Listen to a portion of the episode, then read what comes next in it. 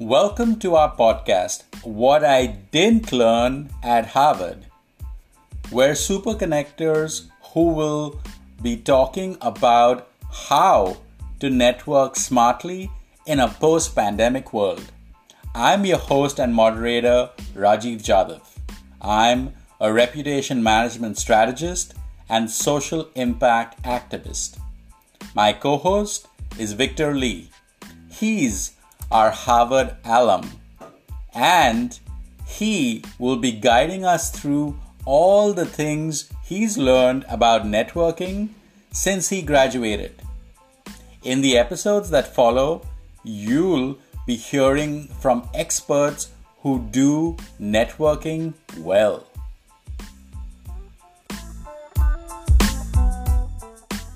Welcome to another exciting episode of Things I Didn't Learn at Harvard. Today, we're joined by a very special guest, Greg Stoller. Greg is a master of many things. And to introduce Greg briefly, I'm going to turn over to my dear, awesome co host who did go to Harvard, Victor Lee. Victor? Thanks, thanks, Rajiv. And, and thanks, Greg, for joining us. So let me just tell the audience a little bit about you and, and maybe a little bit how, how we met. Um, so, so Greg, as Rajiv said, is a man of many talents, and he's really put a lot of those talents and I think his life's work into helping entrepreneurs and small businesses. So he's doing this in a variety of different ways, one of which he's a senior lecturer at Boston University's business school, the, the Questrom School of Business, and all and part of various innovative uh, innovation and entrepreneurship programs like BU Innovate. So I had the pleasure of meeting Greg a couple of weeks ago through a mutual friend of ours in the Boston area. And actually, Greg was kind enough to have me on his show, uh, which will air, I think, sometime later later this year. But the reason I asked Greg then to be on our show is because I think he's involved in a lot of interesting things, both in academia, in business, and in real estate. And he's developed a tremendous network of folks, both of people that he's helping and that and those people are helping him to help others as well. So we asked Greg to come on our show and talk a little bit about what he does and then and then about how networking rolls into all that and his strategy and philosophy of networking because it obviously seems to be working so well for him and his different endeavors. So, Greg, welcome to the show, and uh, you know we'd love to have you tell our audience a little bit about you know what you're up to these days. Thank you. Well, first, uh, thank you so much for the invitation and the opportunity to join both of you. Happy to have you. So, my philosophy on networking, uh, at least on the academic side of my life, is fairly simplistic. I ask people to do one thing for me every year.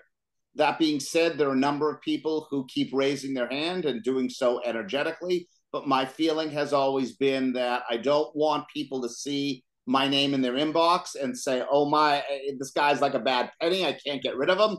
You know, he asked me to do one thing, and now I, I'm I want to permanently unsubscribe uh, from everything. So the one event, one an event, by the way, could be guest speaking in one of my classes, agreeing to be profiled in a case study, being a judge uh, for a business plan competition, hosting our students if we travel either domestically or internationally. But I found that most people, if you are polite and say thank you afterwards and tell them you only are asking them to do one thing at a time, are more inclined to raise their hand, at least for that one event again the following year, and maybe for even more. Greg, that is great. And I have to say, in all the episodes that Rajiv and I have done, that's an approach that we nobody else has raised before. So it's certainly unique to you, and and it really resonates with the kind of things we talk about. Because what the we have a couple of you know we have our ten rules of networking, and you've you've actually touched on two of them right there.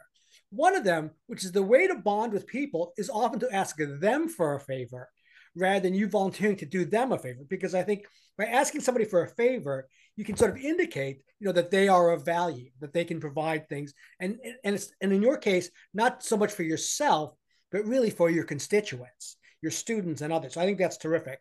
Another of our rules, I think it's rule number seven, is one message at a time. So rather than trying to confuse people, I think when you ask somebody for a favor, it sounds like you define it for them. It's very clear. Hopefully, they say yes, but it really helps, I think, build the relationship, and that's terrific. So tell, tell us a little bit about. So is that a philosophy that you're teaching to your students, to your clients, and also I know you have you um, you know your own TV show. So kind yes. tell us how it all fits together. Thanks. I think I have really learned both the hard way and I like to believe the easy way that most people want to be thanked. And I am shocked being on the other side of this so many times. And I'm sure Rajiv and Victor, you've experienced this as well. That I'm not suggesting that you need to give $100,000 to a charity and, and have them throw a parade in your honor. But people ask me to do stuff all the time, and I'm happy to do it. I don't have my hand out and I'm not expecting something in return, but it's nice for someone to send an email to say thank you or to acknowledge you in some way, shape, or form. And I'm shocked how many people never do that.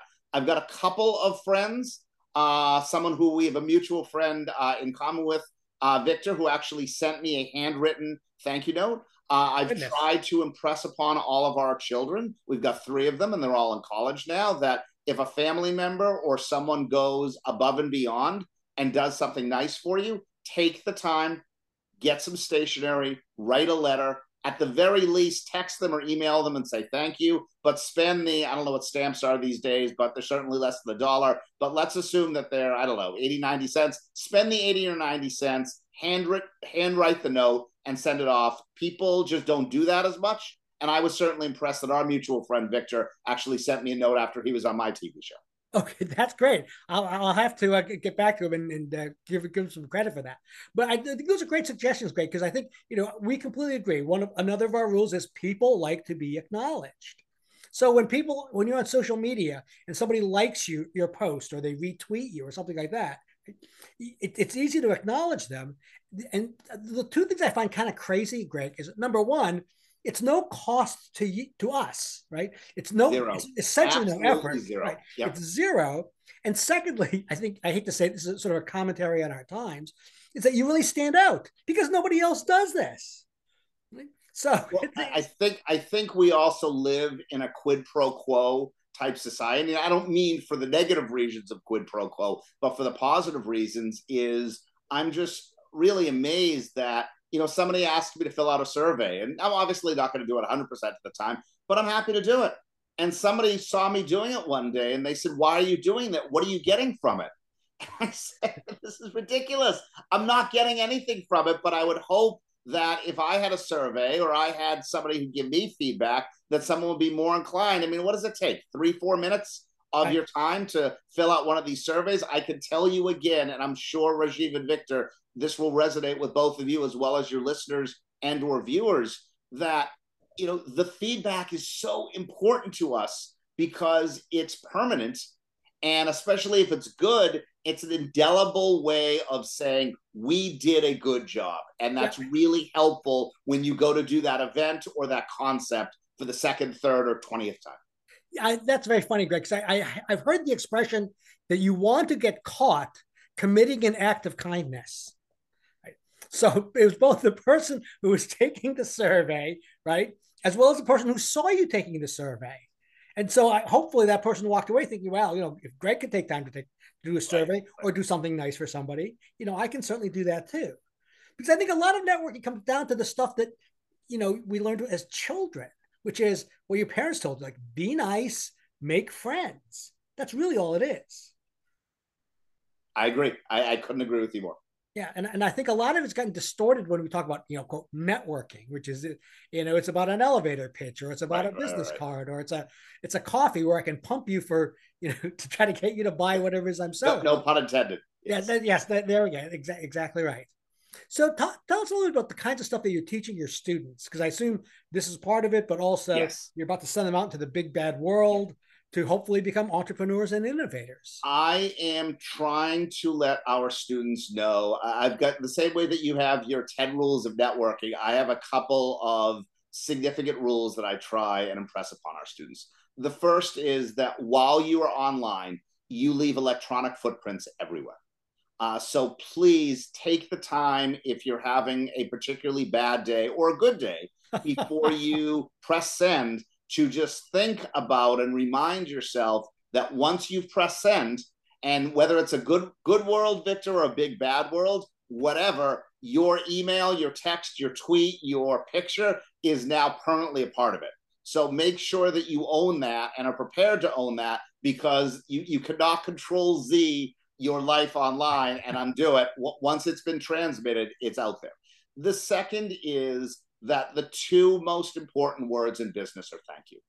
Uh, and again, I am shocked how many people just don't take the time. In fact, I I have my students, whether they're undergraduates or graduate students, actually do a one week mini exercise uh, as part of my entrepreneurship classes. I have them write down the amount of times somebody who, and I'm not talking a good friend, but a, a, an acquaintance, you know, personally or a business uh, contact says that they're going to do something.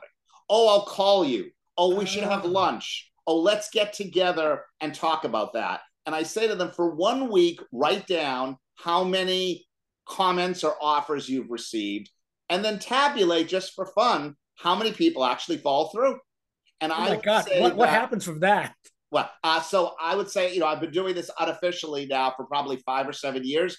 I would say that at the high, only 25 to 30% of people actually follow through. Because again, when you meet somebody on the street and you say, How are you? you're not looking to know what their blood pressure is you're not looking right. to know if they had a fight with their with their partner it's it's really more of a of a conversation starter and there's there are equivalents in chinese and cantonese and, and japanese you know these all exist but it's not literally so Victor Lee, how are you? Right. You know, how was your recent medical appointment? and most people will also in kind say, oh, that's a great idea. Let's do lunch. The problem is that we're all used to how are you? Oh, I'm fine. How are you? But the let's do lunch, if you need something from them, you actually are waiting for their email or their text to say, when would you like to have lunch? And as I said, two thirds of the time, that email or text never comes through. Uh, that that's really a, a fascinating exercise, Greg. Again, something I hadn't bumped into. So let me ask you this: What do you advise your students to do? Do you advise them to take these literally and then follow up and kind of get the other person to come through with it or or so not? you have to realize it from my perspective. I'm very fortunate. This is now my 23rd consecutive year teaching. I run a lot of events and events could also be a class session where i need people to do things for me. And doing as again, it's going back to what we said earlier. It's one event per year, and maybe for an hour or two at a time. But I, I'm I'm requesting humbly, quite literally, people to guest speak in my class, to judge, to host our students or stuff of that ilk. For every 10 emails I send out, I might get one or two responses. Of those one or two responses, maybe I have a conversion rate then of 30 to 40 percent. Oh my god! So, so I t- Greg, so I, I, gotta say, I gotta say that you know, like my company R Square, we have like for the longest time, like we get a lot of applicants from BU for our global mentorship program, and I can say like even right now, this month, I think we have four students from BU. Uh, I think they're from the TV and uh, uh like communications college. Yes, yeah, the TV and video program. I think they've graduated. Two of them have graduated and I think one of them is probably about to graduate or is a senior or something like that. So the BU students usually are like the best students. I, I got well, th- thank you for saying that. I mean, we really, we, I find our students are scrappy, they're humble, they're hardworking, but but just you know, continuing the thread for another thirty seconds or so. Victor, to answer your question directly, I tell my students the reality of what I deal with is expect a very low conversion rate. Right. So yes, you should follow up and say to somebody, you said we should have lunch when. Right. Yes, you know, we should follow up and say you promised to send me blah blah blah. You didn't, but have a thick skin because most of the time it was just talk. Yes, I think that's great. It's very funny, Greg, because you know I, I was going to send you my the ten rules after you were kind enough to interview me on your show, and I haven't yet. However, you seem to have you seem to have psychically absorbed all of them, right? Because rule number ten is filter your network right? So it, probably like like you in, in Rajiv and I, right? We meet a lot of people, and we in that we have initial connections with lots of people. And part of the question is, who do you want to follow up with? Who do you want to stay in touch with, and so on. And so a lot of this is a test, right? So when somebody says, "Hey, let's get hey Greg, that's great," you know, I'll call you, and he doesn't, and then if you reach out and they still don't, well, that tells you something about that person. Right, but, but let me also Im- impress upon your viewers and or listeners that I've been very fortunate in two decades of doing this. I absolutely want to give a giant hug, either you know, uh, virtually or in person, to the people. I have probably over hundred people a year who are nice enough to work with my programs and interact with our students. So I don't want to just focus on the negatives. Right. I also want to give a huge shout out to the 100 plus volunteers, like literally a sincere thank you because these programs would nearly not be as good and in some cases non-existent if they weren't willing to be so generous with their time. Well, yeah, and uh, and Greg, in fact, uh, just something that you said kind of intrigued me, where you said that you know you got to brace yourself for the hard reality that you may not you may not get a response because some of this was just talk. Um, i think that possibly could be because like you said like in the example you shared was hey how are you now hey how are you is is almost a rhetoric statement at this point where I've found myself even doing it where somebody asks me, Hey, how are you? And then I say, Hey, how are you? Almost like a robot without thinking, without actually even responding to the Hey, how are you? which was I'm fine, thanks.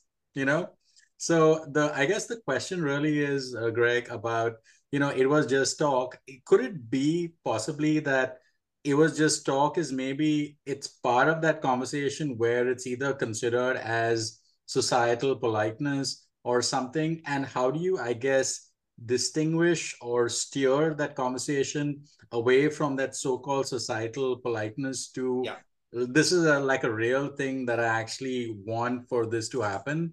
Yeah. And I'm serious about it. Like, so I so guess how do you navigate? I, as I said, I think we have a very good societal example in Cantonese, which is the language of Hong Kong, is that when you see people on the street, uh, whereas in mainland China, you're going to say ni hao, which is, or ni hao ma, which is how are right. you?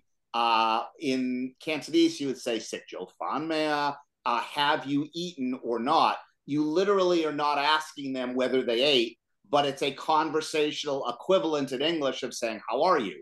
So again, this isn't just an American construct.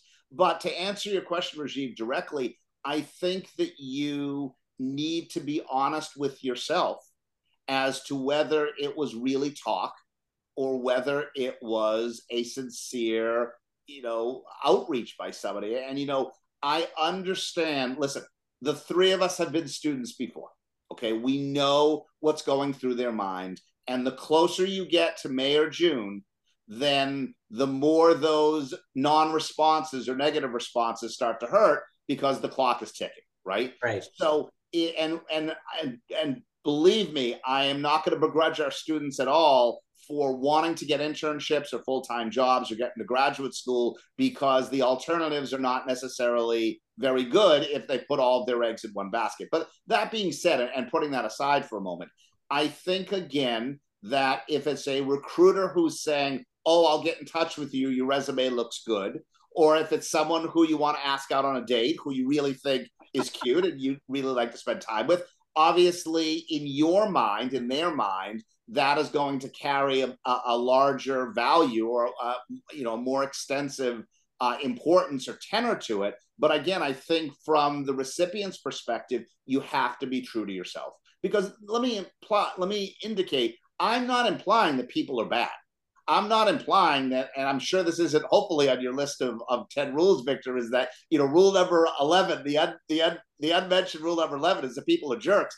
I don't want that to be the case. I just think that a lot of people, they just don't want to be impolite and how do you finish a conversation with somebody that you don't know? You're not going to say to them, by the way, your resume stinks, never call me. or, or, by the way, I think you're the ugliest person in the world. I would never want to go out for a cup of coffee with you. You're, it was just natural to say, it was nice meeting you. I'll be in touch. Or that's great that you're doing X, Y, Z. Let's talk about that sometime. As opposed to saying, yeah, you know, this is definitely not going to work. We're done here. I mean, because that would almost be again, rule number 12, the, the unsaid rule number 12, that'll be anti networking. That would probably be a, a, recipe for really upsetting people. That's so you're kind of saying, you know, hey, I'll call you, knowing, knowing that I'm not going to call, and you know that I'm not going to call. And it's, it's, it's kind of a it's sort of unspoken. Maybe one out of ten times, five out of ten times, pick a number. That person was sincere and right. that's great. Right. The other thing I want to ask you about, Greg, while we have a couple minutes left, is one thing that impressed me about the, the work you're doing at BU and for your students is a lot of it seems to be very practical and hands-on right? So you're having these competitions, you know, with business plan contests. You're taking kids off on field trips, so they're seeing the real world. So can you talk a little bit about how you sort of balance that with what they're learning in the classroom, and yeah. what is it that you want them to get out of it? I want to be very clear, especially to uh, our colleagues who often teach theory, that the theory that we teach in these classrooms are responsible for the grants that these universities get, they receive, uh, the wonderful uh, publishing opportunities in journals, and ultimately help build new buildings, help endow programs. Like this theory is really, really important. And I tell students all the time provides an essential framework that you, if you're going to be successful in business, or as you said, Rajiv, from the College of Communications, it doesn't really matter. It provides, you know, uh, a, a a governor, if you will, on the left side or the right side, a bookend, whatever you want to call it, that it's a way that students can go off into the world. Hopefully, it's not a big bad world, as you indicated, Victor, but go off into the world with some sort of framework intact so they understand what the rules of engagement are. I would like to believe that in my classes, I'm complementing that and the message isn't oh the theory doesn't matter. It's all about practicality. Without the theory you have no framework. You don't even know where to begin in terms of asking questions or gaining more information. But i don't think it's a it's an either or proposition. I don't think it's a matter that you could only need the theory and then you go and graduate and you know go forth and prosper or the theory doesn't matter. You only need the practicality. I really think it's a combination of both Oh, that that's terrific, Greg. I think that makes a, a ton of sense, and I think it's it really fits into what I think students want to get out of, of, of being at school, especially you know at a terrific school like like uh, like BU. The, the, last thing I want to ask is that the you know students get a lot of uh, lessons uh, you know that, that we impart to them, some of which is uh, intended and some of which is not intended. And so the other thing I noticed about some of the, the projects you set up is that they really seem to aim towards social activism uh, even though it's a it's a business school, and yeah. certainly you know when I was in school, the, the, the twain would never meet. Right. so you know the social activism is what you can do after you've made all your money and you know you want to become a philanthropist. So can you talk a little bit about how how you're teaching students sure. sort of blend the two? Yeah, and, that's, a, know, that's a really good question, Victor. I think that when we all graduated from whatever program we graduated from, whether it was college or or graduate school, etc. I think the world was far more binary than it is today. I think you either worked for a nonprofit company or for a for profit company. And that didn't mean that track A was better or worse than track B, but you sort of chose a track. And that didn't mean you couldn't go back and forth between the tracks. But most people, at least by the time they're 35, 40 years old, might have experimented with a number of different tracks. And once they get to be 35 or 40, they sort of selected that track and went on from there. Uh, and I think that it was fairly binary, as I said, that, you know, you might have worked for for-profit or not-for-profit companies. You decide when you're 40 years old, you want to be for a mission-driven company. That's your calling in life, and you're going to work for a nonprofit. Or the antithesis, where you're going to work for either a privately held entity or a publicly traded company. And again, that was a long time ago. And, and quite honestly, before likely Sesame Street was paved. so if you think about where we are today, right, in the year 2022 or 2023, depending on when you broadcast or rebroadcast this, the world has changed. And I don't think it's a matter of just working for a nonprofit or a for profit company. I also think that corporate culture means a lot. And I also think that corporate culture matters to people, whether it's a mission driven nonprofit or a publicly traded company where, you know, we just completed the third quarter of the year. We're in Q4. So Q3 earnings are about to be released. I, I think that it's okay for a for profit company or a publicly traded one to have a, a mission statement or a value, a set of values and, and live by it and be called out if they're not living by it. So some of our most successful programs at Questrom, at the Questrom School of Business, have been something uh, like the SI program, Social Impact, where students are getting an MBA, a regular MBA with all of the bells and whistles that come upon that, but they also have a significant focus on the social impact nature of their business decisions. Again, when we were all in school, people talked about ethics. You, you almost sort of checked off the box that you took a course on ethics. And oh my, yes, I remember. That was me, right? Exactly. But now it's something, especially this generation of students, and I really don't care whether they're undergraduates or graduates, this stuff really, really matters and it should matter. But finally, it's a generation that takes it super seriously. Okay, that's terrific. So you actually made me think of one more question, Greg, and then and then I'll stop. Right. So now the school year has, has been underway for like you know a month or two, right? And you're totally immersed in it, obviously with the classes you're teaching and the programs you're running. What are are there things you're seeing uh, in that you hadn't expected that a year from now we're all going to be talking about and we're saying how did we not see this coming? Uh, yes, and I actually have a very positive anecdote to share with your listeners and or your viewers. That's good. I am seeing more engagement from our students than I probably have seen in the past five years. And, and I'm selecting the number five because it was pre-COVID, right? right? Is that I could show you program after program, class after class, where there's something that's due a paper, an assignment. They're supposed to show up and do something, right?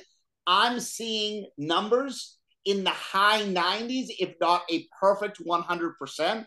I'm having students email me saying, You talked about blah, blah, blah in class. Where can I learn more? Oh, it oh, wow. is like mana falling from heaven. It's so nice to see because I got to tell you, and no disrespect to your podcast, that we're doing this over Zoom, it you know it zoom is great it, you know practicality as you mentioned a few minutes ago victor really high on that scale but we can't see the nonverbal communication as well we can't see because i'm trying to look at both of you at the same time which is almost impossible that you know if, if rajiv raises an eyebrow because he disagrees or is confused about something and you raise a similar eyebrow victor i can't do that in, in right. real time but when you're with a bunch of 30 students uh, you immediately are sensing whether the class discussion is going in a good way and not such good way, whether it's stalling, you've got to move on to something else. It's just so exciting for me, and I'm not, I'm not choosing that, that term uh, loosely, that people are happy to be back on campus and happy to be in these classes and programs and want to get the most out of it. It's great to see. That's great. Well, we always love ending on a happy note. So, Greg, you know, thanks very much for joining us. We really love what you're doing. You know, really training you know the next generation of of business leaders to both you know run, run businesses and also hopefully make the world a better place. Well, you know, thank we, you again both for the opportunity to join you. I've heard very nice things about your podcast. I knew about it before I met you, Victor, and it's uh, a pleasure to be a part of it. So, thank you again. Yeah, and just one last thing, small shameless plug. Please tell your BU students because we love them at R Square to continue applying on Handshake because that's where we get the maximum applications. So that's well, we, we appreciate you employing them as, as interns or full time employees. And I uh, again, this is not a I'll, we'll have lunch. can, uh, I will definitely, for real, uh, forward something to our career services office. If one of you could email me and mention that even in a couple of sentences, that would be the easiest email I sent this afternoon. So awesome. Terrific. Thanks, Greg. Awesome. Thanks, Thanks guys. Yeah. Bye.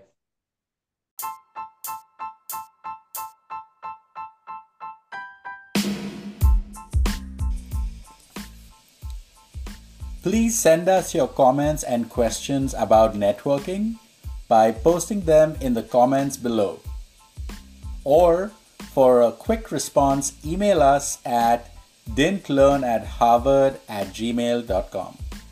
Please like, comment, and subscribe. It means the world to us. Try today's networking nugget and tell us whether it worked, or if you hate it, or if you'd like us to brainstorm a solution for you. No charge. That's our way of saying thank you for supporting us by listening and sharing our content with people you care about. That's all this week from Rajiv and Victor. Thanks for listening to Things I Didn't Learn at Harvard. Hopefully, you learned something here today.